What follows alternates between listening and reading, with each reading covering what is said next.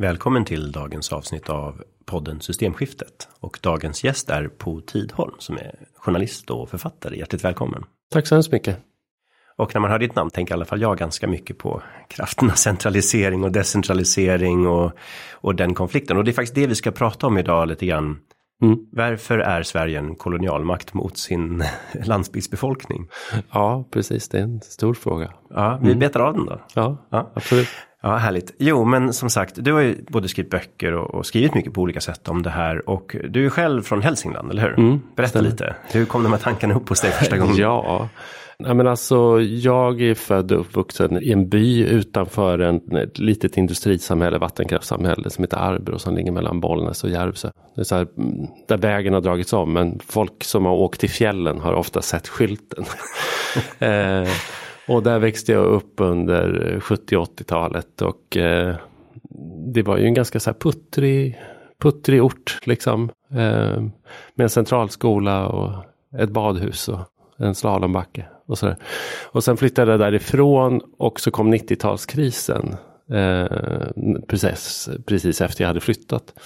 Och då ser man det ju bättre på håll. Den där förändringen som faktiskt kom. Jag menar 90-talskrisen slog ju väldigt, väldigt hårt mot just den där typen av orter. Arbro är ju liksom tekniskt sett ett sånt där så kallat sekundärcentrum eh, i liksom det Sverige som skapades efter kommunreformen.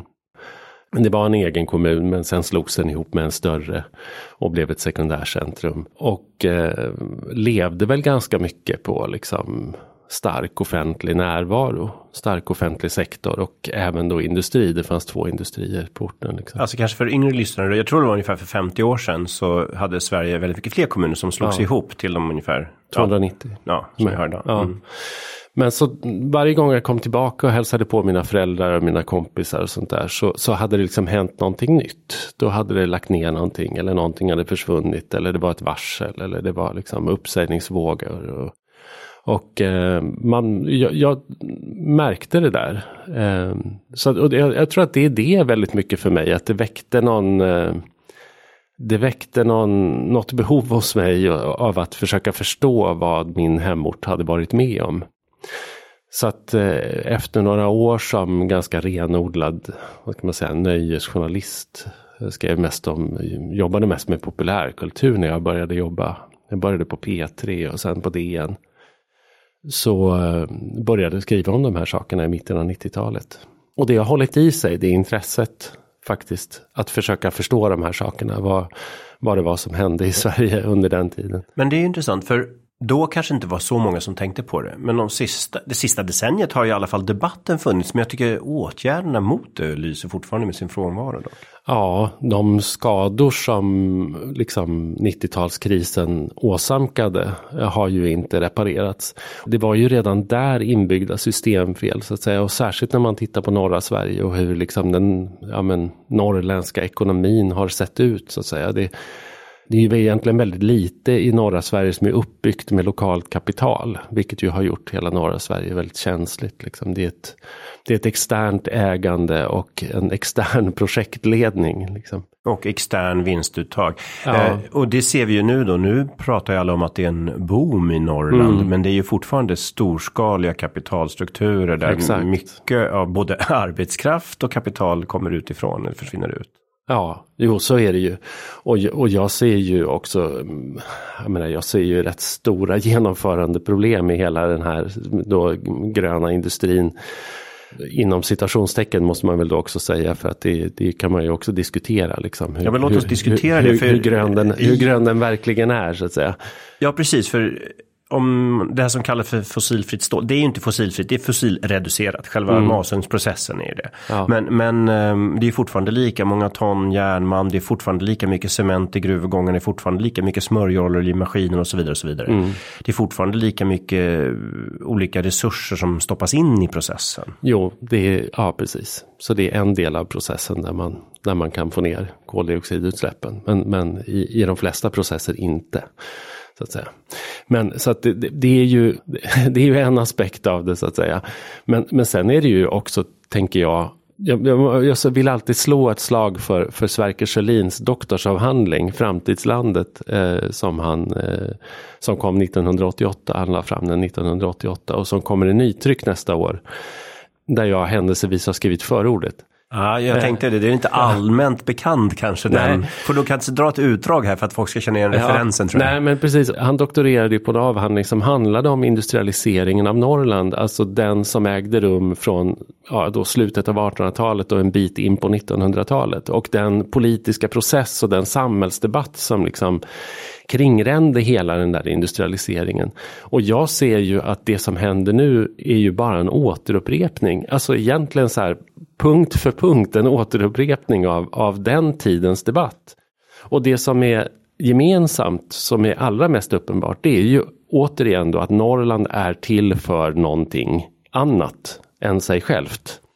För så var det ju liksom under industrialiseringen i slutet av 1800-talet. Och under kolonialiseringen på 15, ja, 16, 1700-talet. Ja, exakt. Att med hjälp av de här resurserna så kan Svealand och Götaland lyfta sig ur fattigdom och vi kan skapa ett välfärdssamhälle kanske, eller vi kan berika oss på olika sätt. Och nu så ska då eh, Sverige eh, då rädda, rädda klimatet genom att använda norrländska resurser och eh, norrländska platser till det. På bekostnad då av, av norrlänningar och kanske framförallt eh, samer. Det är ett väldigt intressant perspektiv för ett av våra poddavsnitt i vår valpoddserie var med Alf Hornborg och där pratade jag om det här ojämlika utbytet som sker mm. med globala syd. Men vi har ju faktiskt det på mycket närmare jo. håll om vi tänker efter. Ja, precis. Men en sak som skiljer eh, de här processerna åt väldigt mycket det är ju om man, om man tittar på dem industriella praktiker som man började med där på 1800-talet. Och det var ju, jag menar, det är ju vattenkraftsutbyggnaden då med, med eh, turbiner. Och det är gruvor där man spränger malm som man sen då anrikar på olika sätt. Och sen då eh, sågar timmer och kokar massa. Det är liksom de sakerna. Och det har man fortsatt med nu i ungefär 150 år i princip. Med de teknologierna. Nu ger man sig in i liksom, eh, egentligen ganska osäker mark här. Därför att de här, de här batterifabrikerna som kommer och de här olika metoderna som man utvecklar nu. Det är inte alls säkert att de är lika beständiga som de gamla så att säga. Det finns ju också väldigt stora risker förknippade med det här, med det här tycker jag. Ja, man tänker då på fossilfria, eller fossilreducerade stålet, då är det fortfarande lokala råvaror. Elen mm. kommer därifrån och mm. malmen också. Men batterifabriken bygger ju helt och hållet, eller nästan helt och hållet på importerade råvaror. Så då blir det ytterligare en känslighet i det. Ja, dessutom sker ju teknikutvecklingen så pass fort så att jag menar den process man använder i Northvolt och det batteri man framställer där, det kan ju vara obsolet om tio år. Det har man liksom ingen aning, aning om egentligen. Och, och, det är ju det som också är faran med alla de här industriella exploateringarna i Norrland, att de är så otroligt kortsiktiga alltid. Och, och att det väldigt sällan också byggs samhällen i anslutning till. Och det är ju den norrländska problematiken eftersom de norrländska kommunerna, regionerna har inte ekonomi själva att bygga det där. Och får inte heller hjälp av staten för att göra det. Och då blir det de här liksom fly-in fly-out systemen eller möjligtvis då ganska kortvariga samhällsbyggen av det. Med en väldigt låg grad av lokal förräntning av kapital. Ja, och, och förankring och, och medinflytande mm. också ja, egentligen. Ja. Gud ja. För det här begreppet samhälle där, man, snarare kanske man kan kalla det för att, för det byggs ju service kring mm. de här nya stora satserna. Det kommer ju in så mycket folk. Men det kanske inte är ett riktigt samhälle utan det är mer en serviceinrättning som upprätthåller företagets funktion då eller? Ja, det är det väl men, men det, det byggs inte så himla mycket av det heller för att jag menar det finns inte särskilt mycket pengar till det. Jag såg nu att Skellefteå kommun har investerat, jag tror att det var 27 miljarder eller något sånt där. Alltså mycket pengar. Eh, på, över en ganska lång period då i och för sig. Men det är ju eget kapital som de lägger in eller lånade pengar.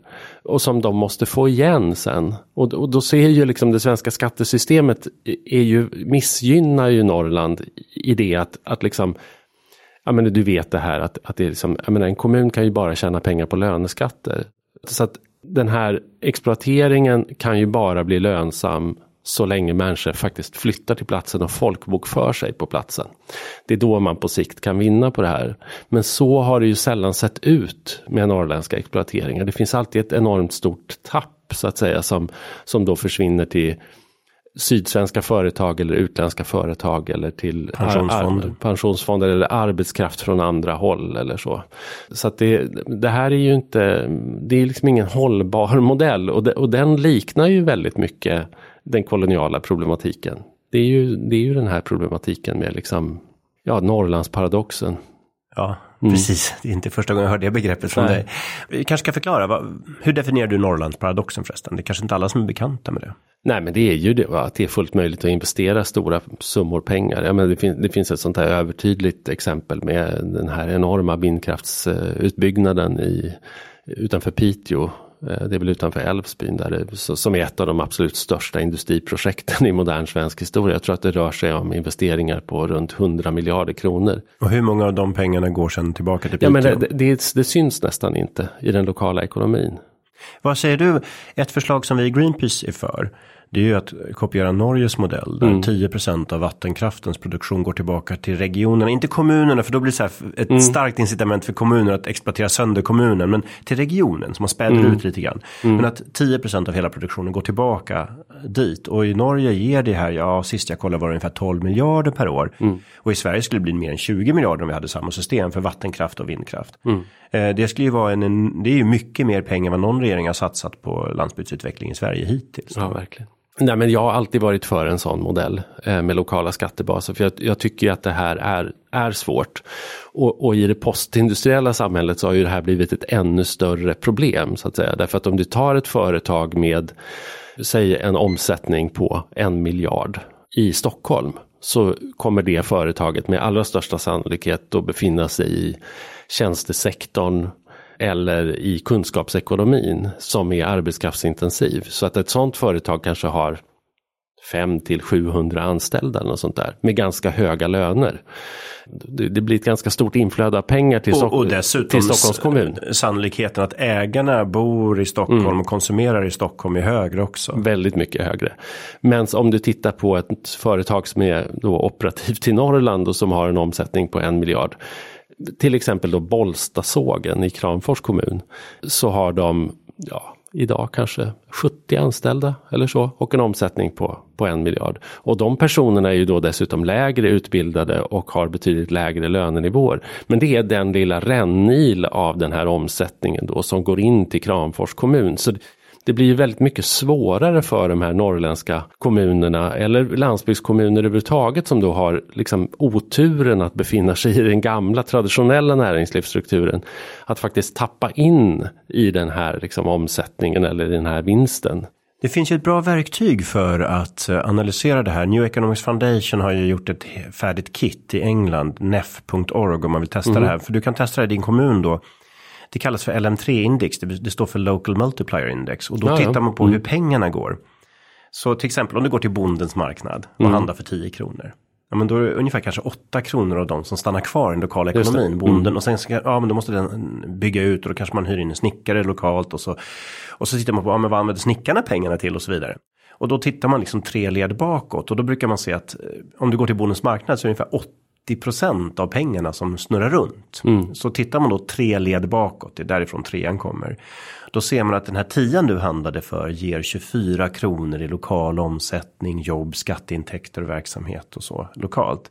Men om du går till storskaliga supermarketen och så handlar du för den här tian, ja då försvinner 80% av pengarna ut redan i första ledet. Så då blir det bara 14 kronor i lokal mm. omsättning. Så att om du handlar lite, lite dyrare på bondens marknad så är det fortfarande mycket bättre för din kommun. Du sänker din kommunalskatt så att säga. Mm. Jämfört med om du kör lite, lite billigare på stormarknaden. Och det ser man då, man skulle göra LM3-index på norrländska industrier så ser man ju en enorm skillnad mot Stockholm. Det är lite det du... Och så det här verktyget finns, man kan analysera den här typen ja. av eh, ekonomi. Ja. ja, men det är väl eh, Norrlandsparadoxen i, i, i, liksom, i ett litet nötskal. Lite grann. Ja. Eh, så att, eh, nej men det, det, det är besvärligt och jag, jag, jag försöker också på något sätt att eh, hålla mig, jag vet inte, jag försöker förhålla mig så neutralt jag kan liksom till, till, själv, till själva utvecklingen och fokusera på hur man kan vinna på den på något sätt. Men eh, funderar du inte någonting på hur man skulle kunna ha en alternativ utveckling för Norrland?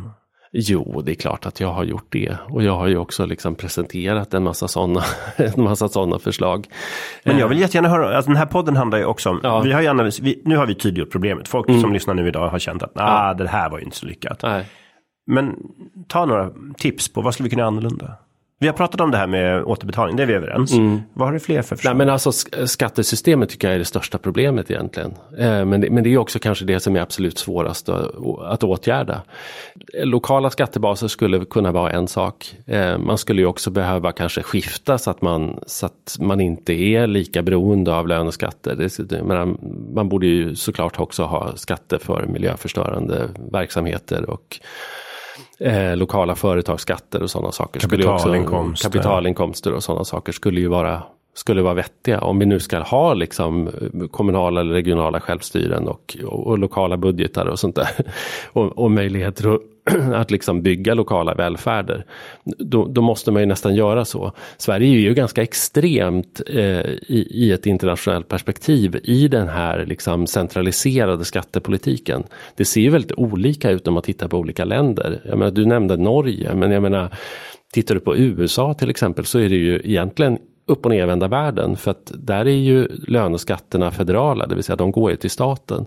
Eh, men sen kommun då, eller ett county, lever ju istället då på omsättningsskatter. Och fastighetsskatter. fastighetsskatter och eh, olika typer av eh, liksom, lokala skatter istället då. Men det är, ganska paradoxalt, det är ganska paradoxalt för att egentligen har regeringen i Stockholm större makt att öka budgeten i kommunen än vad de själva har ofta i praktiken. Mm. De kan ju förstås ja. höja kommunalskatten men det finns ju gränser där. Mm. Um, så att regeringen ger ett kommuntillskott på 6 miljarder hittan dittan. Mm. Liksom. Det, mm. Men, men um, men det där gör ju också, jag var i, i uh, Williston, North Dakota när de höll, precis när, det, när den här frackingboomen rasade där för, vad kan det ha varit, en, sju år sedan kanske. Apropå kortsiktiga investeringar som inte gynnar lokalbefolkningen. ja, ja, fast det, det, fast det paradoxala där är ju att de fick ju utväxling på den här invasionen av människor och företag mycket, mycket snabbare än en norrländsk kommun kan göra. Därför att omedelbart när de här företagen kom dit och byggde sina mancamps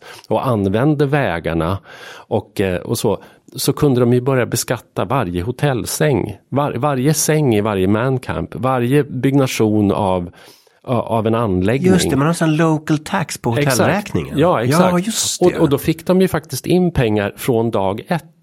Men så ser det inte alls ut i Sverige utan, utan jag menar, ska, ska man överföra det till svensk verklighet då, till exempel att du, att du öppnar en ny gruva i Sverige. Ja, det finns ju ett visst exempel där att ligger. ja, men i ja, Northland mm. i, i Pajala. Ja, exakt. Jag menar, det är ju, det är ju ett övertydligt exempel Jättebra på att det, att det inte funkar i Sverige på mm. det sättet. Nej, och, och, och sen då så i USA fick de i alla fall pengarna men sen lämnade frackingbolagen där med metangasförenade förorenade ja, ja, vattenkällor och oh, allt ja. möjligt. Ja, och vad det gör är ju också att det skapar ett eh, incitament givetvis för eh, liksom Williston County att också uppmuntra till miljöförstörande verksamhet eller exploatering såklart därför att det ger inkomster. Jag var träffade liksom ledaren för handelskammaren där och som skröt och han visade mig runt i någon sån här äh, fantastisk liksom medborgar slash eh, multisportarena som de hade byggt för de där pengarna. Liksom för att, ja men för de är ju också beroende av att människor bosätter sig där. Det är klart att det gynnar ju deras ekonomi så de måste ju då liksom skapa ett attraktivt samhälle. Så att de här influgna arbetarna faktiskt också tar dit sina familjer sen och liksom går i skolan. För då tjänar de ju pengar på det också så att säga. Men ja, jag vet inte. Det, det, det, är väldigt långt till, det är väldigt långt till, till Sverige om man säger. Och, det är ju också där Sverigeparadoxen kanske man kan prata om ja. då. För i Sverige har ju kommunbudgeten en ovanligt stor del av många andra i Europa i alla fall. I Grekland är det bara 2% av de offentliga utgifterna som kommunerna själva, så då ska de bygga en ny skola måste de söka pengar från Aten för att bygga en ny skola i en mm. kommun i Grekland. Men samtidigt är då beskattningsrätten ganska begränsad. Mm. Och de kan heller inte styra om till andra skattebaser om de skulle vilja. Nej. Nej, så är det. Så att, men du sa att det var svårt, men å andra sidan skattebaser är ju en helt mänsklig konstruktion. Det kan man faktiskt ändra från mm en dag till en annan om viljan finns. Oh ja, absolut. Och också det demokratiska inflytandet, för det tycker jag är det, tycker jag är det nya och liksom galopperande problemet och, så, och, som man har sett också, för varje val som har passerat i Sverige nu så har ju landsbygdsregionerna förlorat mandat i parlamentet, i riksdagen. Men storstadsområdena då, eftersom vi har en, en, en urbanisering av Sverige och vi har liksom en det, det, handlar inte om inrikesförflyttning, det handlar ju mer om, egentligen handlar det ju mer om nativitet. Det vill säga att Stockholm, Malmö och Göteborg har så pass mycket unga människor som föder barn så att det är en självgenererande eh, befolkningstillväxt. Men det omvända gäller i stora delar av landsbygdssverige. Så att säga. Man, har, man har en åldrad befolkning, man har ganska få unga, det föds för lite barn och därför så minskar befolkningen eller stagnerar. Men det här får ju till konsekvens att, att parlamentet ritas ju om för varje val. Så tappar ju kanske då Västerbottens län eller tappar ett mandat eller Norrbotten tappar ett mandat. Och de där tillfaller då alltid nästan Stockholm, Malmö eller Göteborg. Och efter det här senaste valet så har ju eh, Stockholmsregionen har ju fler mandat i riksdagen än vad hela Norrland har tillsammans. Och det gör ju såklart också då att det blir väldigt mycket svårare för landsbygdsregionerna att få gehör för politik. Och de här politikerna som då representerar storstadslänen, de kommer ju hela tiden komma med olika urbana svar på alla samhällsutmaningar. Och det tycker jag valrörelsen också dominerades av. Jag menar, jag var på en landsbygdsdebatt eh, på eh, Hela Sverige ska levas landsbygdsriksdag i Jönköping i våras till exempel, där alla partier var närvarande och alla stod och pratade om polisbrist. Men det samtidigt är så här, jag menar, i, i norra Sverige så är det, det är en icke-fråga så att säga. Invandring är också en icke-fråga. Det är liksom inte relevant ur, ur, ur, de, ur den delen av landets perspektiv överhuvudtaget. Men nu förstår jag inte riktigt, för, för polisbrist har man ju, det kan ju vara en polisbil i tjänst en helg över ett område. Ja, men du har inte hela. heller någon kriminalitet. Ah, så, okay. att jag menar, så, så att, frågar du den där enda polisen så, så, så, så, säger ju den kanske att ja, vissa dagar har jag ingenting att göra, jag får hitta på mina egna uppdrag. så, så, att, så att det, ja, det, det här var liksom... inte en uppmaning till folk i norr att börja tjuvjaga och mörda folk utan det var bara en konstaterande. Nej, men det är klart att, det är klart att det, ibland så visar sig polisbristen såklart om, om det händer någonting och ja, polisen är en, en helt annan. Ja men absolut ja. mm. och, det, och, det, och det är klart att det är, väl, det är väl bra om det finns fler poliser och, och snabbare uppklarning av brott och sådana saker. Men, men det är inte den viktigaste samhällsutmaningen om man säger så. Nej. Men vad tänker du då, alltså Sverige hade ju en tvåkammarriksdag. Många länder som är stora geografiskt har ju dubbla parlament, mm. senat och, och, kongress i USA och så vidare. Mm. Att, och då är den ena tänkt att där ska regionerna få en garanterad representation och den andra bygger på folkmängd. Men i Sverige har vi det kombinerade systemet att antalet ledamöter i riksdagen inte direkt baserat på folkmängd men det spelar roll och eftersom städerna blir större så ja, Jag är väldigt glad att du tar upp det för det här, det här är ju min, det här är ju som, eh, jag är ju Don Quijote och eh, liksom rider till storms mot väderkranarna här. Men, ja, men kör en väderkranskamp här nu så ja, lyssna ja, precis. Ja. ja, nej men jag, alltså den, den gamla tvåkammarriksdagen kan man inte återinföra för den, den, den, den funkade inte, den, den hade ju spelat ut sin roll. Mm. Men däremot så bör vi ju inrätta två kammare. Eh, det, det, är ju, det är ju liksom på något sätt det rimliga sättet att hantera den här geografiska obalansen i Sverige. Därför att jag tycker ju att geografi har också en demokratisk tyngd, eller bör ha en geografisk tyngd. Ja, därför så skulle man ju ha någon typ av överhus eller underhus eller något sånt där. Jag lägger mig inte i hur man inrättar det här.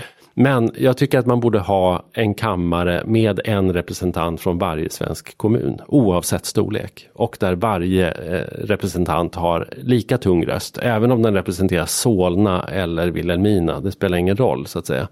Därför att Vilhelmina som plats har också någonting att säga till om. Den geografin har också någonting att säga till om i det här i det här parlamentet tänker jag. Och, och då kan man inte tillmäta den kammaren lika stor makt till exempel. Ja, men den kanske skulle kunna ha vetorätt till exempel. Den skulle kunna ha tillsättningsmakt till exempel. Eh, den skulle kunna tillsätta utredningar. Den skulle kunna ha vetorätt i vissa frågor som rör till exempel eh, då regioner och kommuner. Och, och det tror jag skulle ha ganska stor betydelse. Det, jag menar, det, är, det är en kammare som kanske inte behöver träffas jätteofta. Kanske åtta gånger om året eller något sånt där. Men liksom och kanske också ha representanter i, i vissa utskott och så. Så att eh, jag, Hur, jag, tror att det skulle vara bra. Finns det något politiskt parti som har resonerat kring det här? Nej, det är faktiskt bara, det, det, jag är den enda som har. Okej, okay, du är verkligen Don Quijote. Du har inte ens din lilla medhjälpare med dig som han hade. Nej, nej, jag, nej precis. Du kan, du kan få bli min Sancho Panza om du vill. Sancho Panza är min framtid. Ja, men det låter lockande. Men, nej, men, jag, jag, nej, men när jag har läst på om det här så, så, så såg jag faktiskt att det fanns motioner åt det här hållet på en centerstämma för 20 år sedan. Ja men det låter ju 20 eh, år sedan, eh, mer än i centern idag. Ja precis, ja. och då var det, jag tror det var han, um, hette han Göran, Göran Hägg, nej han heter inte Göran Han var Hägg. ju KD jag ja. Men, ja precis, men uh, Göran med J som sen Aha. var landshövding i Jämtland. Han hette någonting annat i efternamn. Jag tänker bara på Jämtlands president. När jag hör ja, men, men han var en av dem som, som drev det här. Men då, då kallade de det för federalism.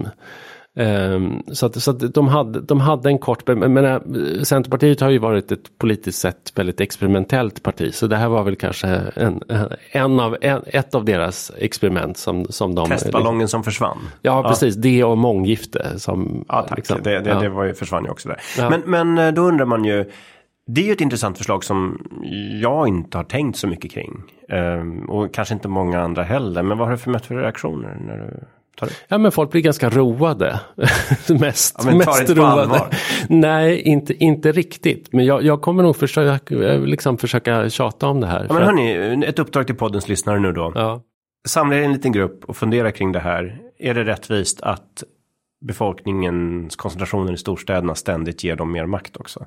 Mm. För jag tänker det kanske faktiskt finns en delförklaring i när regeringen nu som vi har nu då eh, utformar sina förslag där de låtsas att det är för landsbygden så är det ju ganska mm. låg del av pengarna som går dit trots allt. Om man tittar på att sänka dieselpriset till exempel så är det faktiskt flest kilometrar som körs av storstäderna och företag mm. i storstäderna. Det är ja. en ganska låg andel av dieselkonsumtionen som ligger i mm. glesbygdskommuner till exempel. Så det är ett ineffektivt sätt att stötta landsbygden på per krona om man säger. Ja, verkligen, absolut. Förutom klimatperspektiv och allt annat så är mm. det ineffektivt. Ja, ja, visst, så är det ju. Så att, och, det, och det gäller ju en mängd olika så kallade landsbygdsförslag är ju, är ju liksom olika, vad ska man säga, perverterade urbana fantasier om vad landsbygden är för någonting. Att vargjakten till exempel skulle vara en av de viktigaste frågorna eller eh, slopa strandskydd skulle vara, skulle, skulle vara en ödesfråga för landsbygden. Gårdsförsäljning av alkohol, att det skulle vara liksom lösningen på, på problemen. Alla de här sakerna är ju, jag menar, antingen är det produkter av kulturkriget eller också så är det eh, idéer som människor som har en syn på landsbygden som rekreationsyta har, har kommit på. Jag menar hur nice det skulle vara att få bygga till exempel vid en skogskärn eller hur nice det skulle vara att sen på kvällen ta en cykeltur till mikrobryggeriet och handla en kassa hantverksöl. Liksom. Så att, så att det, det, är ju, det, är verk, det är ju verklighetsfrånvänt. Helt enkelt. Vad, vad intressant att du tar upp det. Och, och även vargen. För faktum är, och det är ju hör man aldrig i debatten. Men även i de regioner där det finns mest varg i Sverige så är det alltså en majoritet av befolkningen som tycker att vi ska bevara och skydda varg. Ja. Men det hör man ju nästan aldrig i debatten att det Nej, är så. Men det är en liten högljudd minoritet som, som eh, liksom driver den där frågan. Och, och, menar, och, samma sak med det här som tillägg då till det här med ja, mikrobryggerier och gårdsförsäljning och så. Alltså strategin där Sen, det finns säkert något enstaka mikrobryggeri någonstans som skulle vilja det här. Mm. Men pengarna bakom kampanjen är ju från de globala spritbolagen som vill bryta ner Sveriges monopol på försäljning. Ja. För om det här tillåts, då finns det en vinkel att gå in och säga att det är orättvis konkurrens och förstöra monopolet via EU-domstolen. Det är det ja. som är grundtanken med hela ja. den här reformen. Det är inte... Det kommer, det kommer sluta med att ICA säljer lågprisvin i bag-in-box. Och att Lidls etablering i Sverige egentligen blir lönsam. Jo men, jo, men så, så, så är är det ju tyvärr med, med, med den saken. Och, och jag, menar, jag är ganska neutral i, i förhållande till, jag menar det går säkert att utforma eh, en, en sån lagstiftning. Jag menar jag själv skulle också, jag skulle också tycka det var nice om jag kunde handla på ett mikrobryggeri direkt om jag, om jag ville det eller, eller få bygga vid vatten eller, eller så om det går att göra på något ordnat sätt. Så jag, jag lägger mig inte i själva sakfrågan. Jag bara, Men, konstaterar, ja, jag bara konstaterar här att, att, att det, är, det är inte det som landsbygden står och faller med. Långt ifrån. Det är liksom väldigt, väldigt, väldigt långt ner på listan över åtgärder som faktiskt har betydelse. Finns det någon åtgärd som du själv skulle förespråka som du tror mycket på? Ja, då, då, måste jag säga skatterna igen. Alltså, för att mm. det, det, det, är, det, är ett problem att, att kommunerna och regionerna ska leva på de här löneskatterna som, som är och att jag menar, den skattebasen är väldigt svag. Eh, jag menar, om man tittar på en norrländsk kommun så, så kan du ha en enorm eh, omsättning och produktivitet inom en kommungräns till exempel. Men kommunens möjlighet att ta del av de här pengarna och växla upp dem i lokal välfärd blir väldigt, väldigt begränsad. Alltså för fyra år sedan så var jag i Jokkmokk och då räknade vi ut att vattenkraftens mm. värde i kommunen var ungefär 1,4 miljarder. Och idag är det väl dubbelt så mycket med dagens elpriser kanske. Ja, ja, ja. Eller mer till och med. Mm. Men eh, det är ju inte många ören som rinner tillbaka in i Jokkmokks kommunkassa till exempel. Nej, och det är ju så. Och då, och då blir den där kommunen desperat och agerar desperat på, på olika sätt. Liksom. Sen, men, sen är det ju otroligt gåtfullt hur, hur de här kommunerna inte heller lär sig läxan av liksom. ja men som Jokkmokk är, är ju ett intressant exempel där som, som, som, har blivit så uppskörtade av, av Vattenfall. Och det är lång tid tillbaka. Ja. Jokkmokks kommun med Europas längsta torrfåra. Mm. När man stängde av hela lilla Luleälven där. Ja. Och jag hittade en gång en debattartikel som var skriven av Jokkmokks kommun och jag sparade den aldrig, idiotiskt nog. Men det var som en kravlista från vattenkraftsutbyggnadsåren. Eh, där de liksom så här, det här vill vi ha för att vi ska liksom ställa upp på de här exploateringarna, de här utbyggnaderna. Och jag hade så himla gärna liksom velat skicka det till det här socialdemokratiska kommunalrådet som sen drev eh, liksom frågan om Kallakgruvan. Därför att det, det, var helt uppenbart att man inte hade lärt sig någonting. Och jag menar Jokkmokk, jag menar Jokkmokk beställde dessutom en extern, för, för ganska länge sedan, en, en, en extern utredning av, jag tror att det var någon sån här, ja men något eh, konsultbolag, något av de här stora, liksom kanske var OF eller någon mm. annan som, som satt och räknade på så här, är det här samhällsekonomiskt lönsamt med Kallakgruvan? Vad kommer det här leda till för, för Jokkmokks kommun? Och det kommer fram till att i bästa fall är det ett nollsummespel i, i förhållande till liksom de kommunala investeringar som krävs. Ja, men rent ekonomiskt på medellång sikt möjligtvis. Men sen ligger man ju kvar där med slagghöga, förstörd Exakt. rennäring. Ja, ja, och... visst. Och det, det hade de inte ens räknat in. Eh, miljökonsekvenserna och konsekvenserna för urbefolkningen och så. Det hade de ju inte räknat med. Men inte ens ur, ur ett lokalt samhällsekonomiskt perspektiv så var det där lönsamt. Men den utredningen begravde man så att säga. Därför att det här är ju religion inom socialdemokratin. Att, att, att man tror på att man, att man på något sätt tror att det är 50-tal fortfarande. Jag var på en AI-konferens för två år sedan. Då pratade de eh, bolag som sysslar med automatisering av gruvor. Och de hade ju jättestolta framtidsvisioner om att gruvpersonalen satt med en joystick i Stockholm mm. eller i Indien. Mm. Ja, ja. Och körde maskinerna. Att det, inte var, det var en enda anställd som var tvungen mm. att smörja maskinerna då och då typ. Men den framtiden hör man inte när man pratar med socialdemokratiska råd om hur mycket de vill, eh, kommunalråd Nej, som vill liksom bygga ut. Ja. Nej, vi skojade om det. Jag gjorde en tv-serie för SVT för vad det nu kan vara, fem, sex år sedan eh, som heter Resten av Sverige. Och då skojade vi om att vi skulle göra ett case som handlade om eh, flytten av Kiruna stad. Eh, och att den precis lika gärna kunde flytta till Marbella. Får se om vi har en folkomröstning i Kiruna sen. Det blir... Vi drev inte det, men, men, men alltså, tekniskt sett till, till viss del så skulle det givetvis vara möjligt så att säga i, i, i den framtida gruvindustrin att, att eh, personalen eh, sitter i bungalows någonstans på solkusten och, eh, och liksom kör de här gruvtruckarna med joystick. Istället för att man gör det på plats i, i Kiruna. Sen behövs det viss personal på plats. Ja, men några men, få liksom. Inte men, de antal jobb som man påstår när man nej, säger att man ska öppna en ny gruva. Exakt. Okej, du återkommer hela tiden till skatterna. Sen ett annat sätt, vi har haft upp ett par gånger här i podden också, i att man bygger upp motkrafter underifrån mot centralisering. Mm. Man har bygdebolag, gemenskapsbolag, kooperativa företag, medarbetarägda bolag har vi pratat om. Alla de här där man skapar en gemenskap. Vi har haft flera avsnitt här om kapitalism och hur transaktionsekonomin gör att vi bryter ner alla sociala relationer som bygger upp samhällen. Och mm. man kan satsa på att ha företag och bolagsformer som faktiskt bygger upp både ekonomi och samhällen underifrån för att skapa den här motkraften och organisationsförmågan. Du har, vad har du för tankar kring de här idéerna? Alltså jag tycker alla sådana saker är otroligt positiva. Jag har själv varit involverad i ett sånt i, i min hemby i Hälsingland. Jag satt som sekreterare i 15 år i, ett, i en sån lokal ekonomisk förening som, som drev byautveckling. Och vi gjorde jättemycket bra saker och som liksom har gjort livet bättre för vår by eh, på olika sätt. Och jag träffar ju ganska mycket människor när jag reser runt och föreläser och, och gör reportage och sådär. Som, som driver den här typen av verksamheter. Så att jag menar, jag är ju grundpositiv till, till, till allt sånt här. Liksom. Med det sagt så tror jag ju inte att det gör någonting annat än egentligen nagga, eh, nagga systemet i kanten. För det, det rår man inte på med de här. Därför att eh, man har inte makten och man har inte kapitalet och man har inte liksom, man har inte den kraften. Sen, sen, sen kan jag tycka liksom att egenmakt har ju ett, ett egenvärde också. Eh, jag menar, bor man någonstans och känner att man har inflytande över sin plats och över lokala processer, över sin boendemiljö.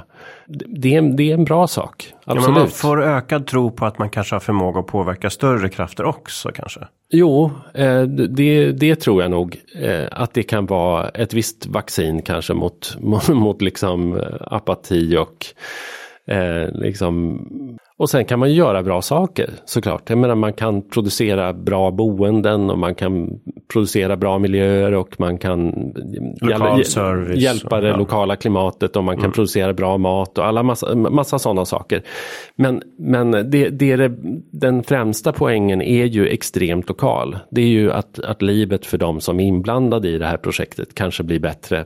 Alltså mm. både på ett liksom välmående plan och livskvalitetsplan och, och så. Men, men eh, som verktyg för systemförändring så tror jag inte Räcker alls. Inte. Nej, jag tror inte alls på det där alltså. Utan, utan där behövs det ju någonting mycket, mycket mer genomgripande. Min, min teori är lite grann att systemet är så starkt att det måste undergrävas ekonomiskt, politiskt, engagemangsmässigt underifrån och från toppen. Man måste äta på det från två håll.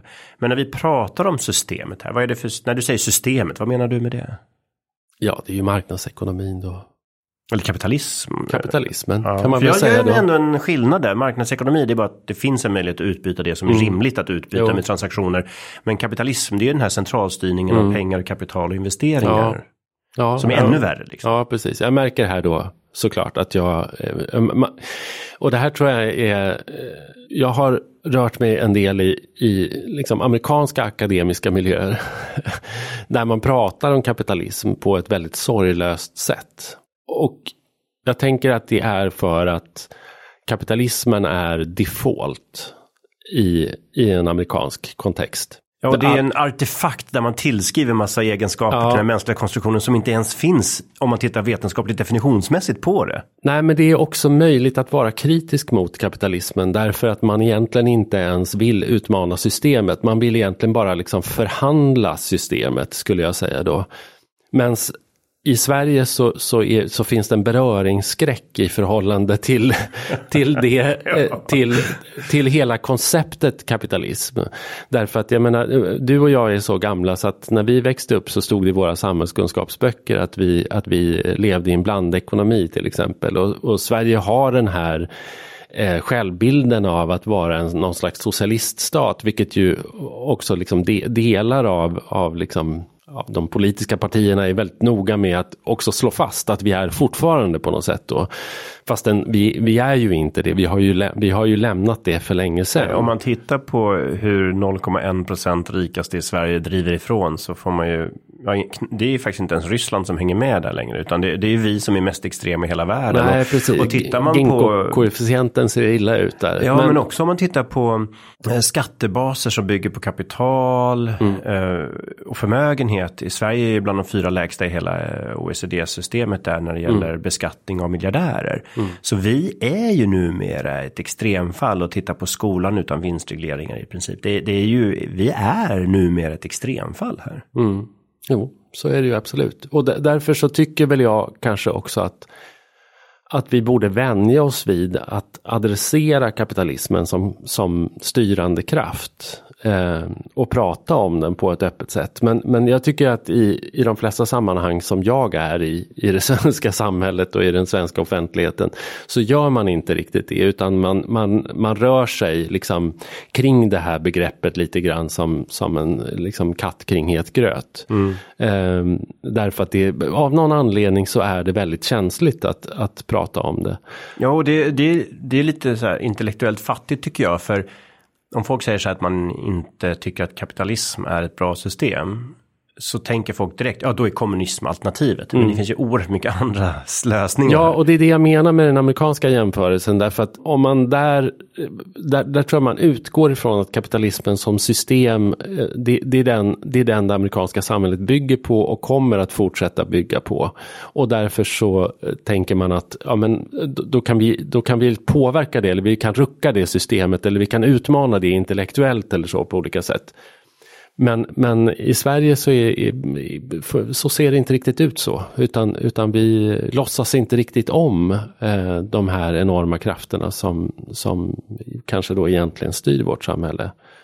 Och det måste vi kunna göra. Jag tycker inte ens att det behöver vara politiskt så att säga. Utan, utan det, det är ju, i någon mån är det inte ens det. Så att säga. Men om du tänker på kapitalism är ett otroligt vitt begrepp och dessutom mm. har man lagt in en massa saker i begreppet som inte ens hör dit och så vidare. Men om du tittar på vilka reformer tror du skulle kunna rucka på systemet förutom skatterna? Vad är det för systemreformer du ser som skulle kunna förändra det här? Åh oh, herregud vilken svår fråga. Jag fastnar ju ofta, vi har ett helt avsnitt om det med Andreas Cervenka, ja. om det här med hur pengar skapas, hur mm. hela systemet är skuldbaserat ja. och varje krona som skapas som skuld ökar klyftor och har ett mm. tillväxtkrav, annars kollapsar systemet. Mm. Ett exempel också från Norge som jag gillar. Mm. I Sverige så betalar du färdtjänst för 20 pension, pensionärer att åka och röntga lårbenet. Och så mm. får de åka 20 mil för vi har lagt ner alla andra sjukhus i närheten. Och det blir superdyrt och opraktiskt för alla inblandade. I Norge har man ju en röntgenbuss som åker runt istället.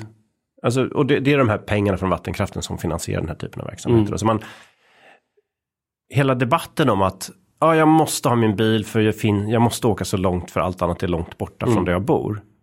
Men då har man ju liksom accepterat att mm. allt är långt borta från där du bor. Att det inte mm. ska finnas någon service. Man kan ju vända på det och säga att det är rimligt att kommunen har servicebussar som åker runt. Det är rimligt att det finns olika mobila servicer om man mm. bor i glesbygd där man kan få dit det när, när det behövs. Det är ju mer rationellt att en buss åker runt till 20 personer än att 20 personer ska åka jättelångt mm. till en centralort. Liksom. Till exempel bara. Mm. Det jag tänker på då är att väldigt mycket i vårt svenska samhälle eh, bygger på någon slags kvantitetsprincip. Att det liksom har och det, och det kanske är också en konsekvens av vår omfamning av det kapitalistiska systemet. Att vi har jag tänker bara på det här begreppet samhällsnytta till exempel. Vilken glidning det begreppet har gjort. Alltså där definitionen av samhällsnytta fram till 80-talet åtminstone skulle jag säga, eller kanske ända fram till 90-talskrisen då, var att man gör någonting som är direkt gynnsamt för medborgaren. Det är så man åstadkommer samhällsnytta.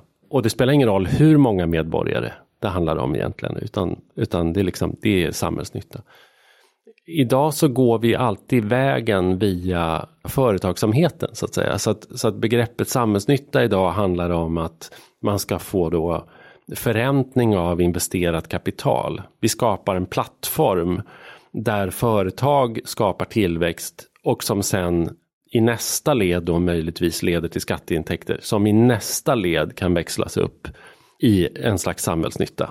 Så tänker jag på det. Det, det. det, här tycker jag är fullkomligt uppenbart till exempel när man läser Trafikverkets långsiktiga planer och sånt där. Att det, ja. att det är en definition av samhällsnytta ja, som, som, är, som, är, ja, som är rådande nu.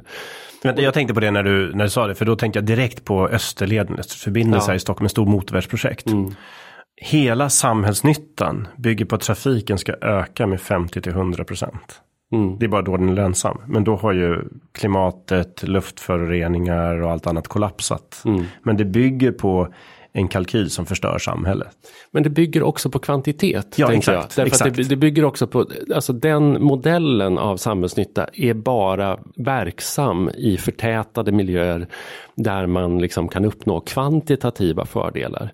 Medan den, den gamla definitionen av samhällsnytta faktiskt inte egentligen tar särskilt stora hänsyn till hur många människor bor på en plats. Och då tappar man ju en slags rättvisebegrepp där. Och, och det här slår ju väldigt hårt framförallt mot liksom samhällsutveckling i landsbygd. Där, där det liksom så här. nej men ni är för få så ni kan absolut inte få det här eller ni kan inte förvänta er den här typen av samhällsservice för ni är för få. Och det har väldigt många svenskar också accepterat. Ja, ja ja, okej, okay, så är det. det är Landsbygden är olönsam i vår samhällskalkyl, så därför ja. får ni klara det bäst själva ni ja, kan. Ja, men det skulle jag nog absolut säga, att det blir, det blir den direkta konsekvensen av det. Så man skulle kunna ha ett annat begrepp då, där man tittar på per region eller del. Ja, varför inte, ja precis, eller varför inte rättvisa? Till exempel. Ja. För vi, vi är alla medborgare i det här landet och alla i någon mån då skattebetalare i det här landet. Och, och, och, och vi har liksom ingen undre gräns för hur lite samhällsservice en, en, en, svensk medborgare kan få så att säga. Den, den har ju liksom på något sätt plockats bort. Och det är ju också en konsekvens av, jag menar vad är det som händer då till exempel om du, om du marknadiserar en välfärdstjänst? Jo men då gör du ju också den tjänsten beroende av den marknad som den ska utföras på. Och marknaden är mycket personer för att få hög lönsamhet. Ja, Men, och då tänker jag, vi har ju pratat om både gruvnäring och, och vindkraftsexploatering till exempel. Mm. Men Skogen är ju en enorm exploatering i Sverige mm. idag. Och även där ser vi då, förut gav det ju massa jobb på landsbygden men nu är det i hög grad automatiserat och ofta är det maskinförarna som kör mm. ut någonstans och sen åker ja. hem igen. Så att, ehm, och sen alla vinster centraliseras till stora kuststäderna eller amerikanska pensionsfonder och så vidare, de som mm. äger pappersbolagen. Hela det systemet, och det är ju också så illa att det utarmar ju många lokala lösningar. Oh ja. Eh, för att eh, det är svårare att tjäna pengar i en ödebygd så att säga som bara är kalhyggen. Mm. Så här är det återigen ett exempel på där centralismens krafter tjänar pengarna men man exploaterar fullständigt mm. den lokala. Och, och, inte bara det, man slår också undan benen från andra möjliga verksamheter man hade kunnat ha där om skogen fanns kvar i ett skick som är attraktivt. Liksom.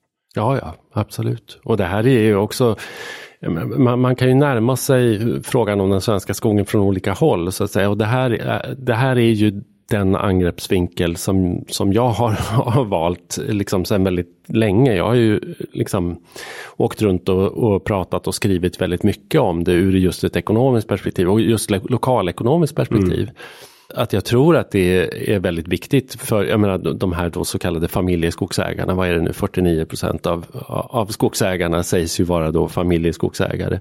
Det där är ju en sanning med modifikation också, för bryter man ner liksom ägandet där så, så är ju två tredjedelar av, av de här privata skogsägarna äger ju mindre än 20 hektar. Och, och, och, det, är ju, det är ju ingenting med dagens mått mätt och med dagens virkespriser. Så, ja, men så, och dagens kalhyggesbruk och ja. de kostnader man har för avverkning. Ja, förutom alla miljökonsekvenser ja, nej, så det, det går inte att leva på helt enkelt. Nej, nej, nej, absolut inte. Ofta kostar det faktiskt mer att avverka än, än vad man tjänar på det i slutändan. Så, att, så att det, de enda som vinner på det är ju virkesuppköparna egentligen. Eller Sverige massa, har ju, massakokarna vinner på det. Sverige har ju Europas sämst betalda skogsägare. Så är det. Ja, så är det ju och, och, och, i det läget så måste man ju liksom förstå det. Alltså här, här har vi ju då liksom faktiskt en, den, merparten av de här privata skogsägarna har, har ju tagits som gisslan av skogsägarföreningarna och förs fram då i i debatten som, som att de vill en enda sak så att säga och alla vill samma sak och så är det ju givetvis inte.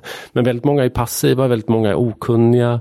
Lika många kanske eh, sitter fast i, i liksom en politisk identitet eller en övertygelse. På samma sätt som ett socialdemokratiskt kommunalråd i Jokkmokk så, så inbillar man sig att det gamla systemet fortfarande gäller fastän det för länge sedan upphört. Men, kanske inte inbillar sig, kanske blir påverkad att tro det för den som du har kontakt med i skogsfrågor är storbolagens eh, virkesuppköpare som mm. kommer hem till dig, fikar med dig, ger dig råd om hur du ska förvalta din skog. Och då är det inte dig de har i centrum utan det är sitt större bolag som de mm. har i tanken då.